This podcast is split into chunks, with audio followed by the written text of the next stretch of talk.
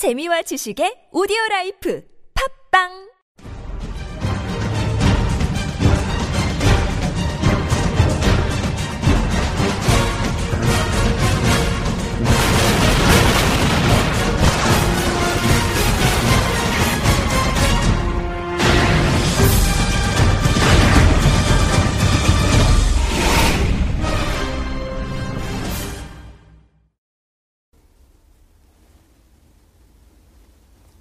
오늘은 사드의 전자파에 대해서 설명해 드리겠습니다.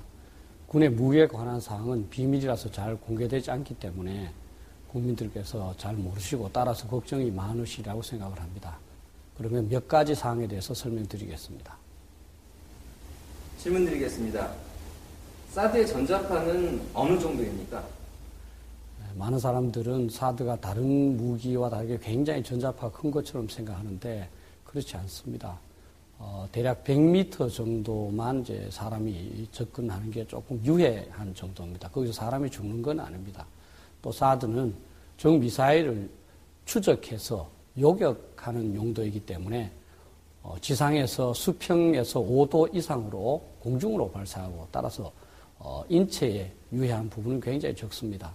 항공기 같은 경우에 조금 그 어, 유해할 수 있습니다만은 어, 대략 5.5km 정도 벗어나면 상관이 없고 이것은 미리 다 통보하고 또 조치해서 하기 때문에 실제적인 위해 요소는 없다고 봐도 됩니다.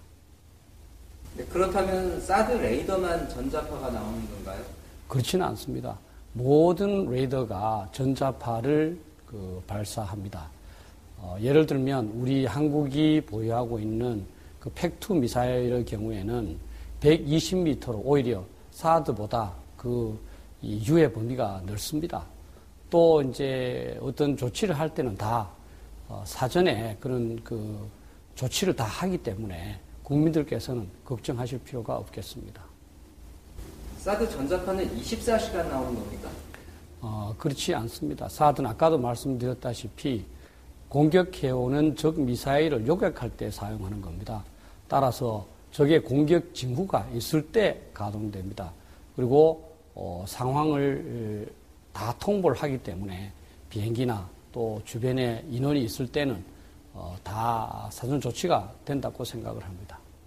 마지막으로 사드는 주로 어디에 배치가 됩니까?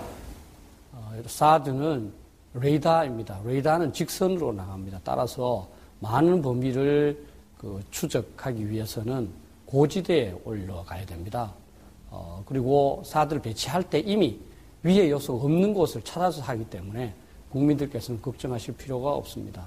이미 사드 레이더는 이스라엘, 뭐 일본, 터키, 카타르 이런 곳에 이제 다섯 대가 다 배치돼서 이상 없이 운영을 하고 있습니다. 따라서 국민 여러분들께서는 이 사드 레이더가 어 옛날 광우병과 같은 그런 괴담이 되지 않도록 국방부의 발표를 신뢰하시고 어 차분한 어 그 가운데 좀 결과를 기다려 주시면 될것 같습니다.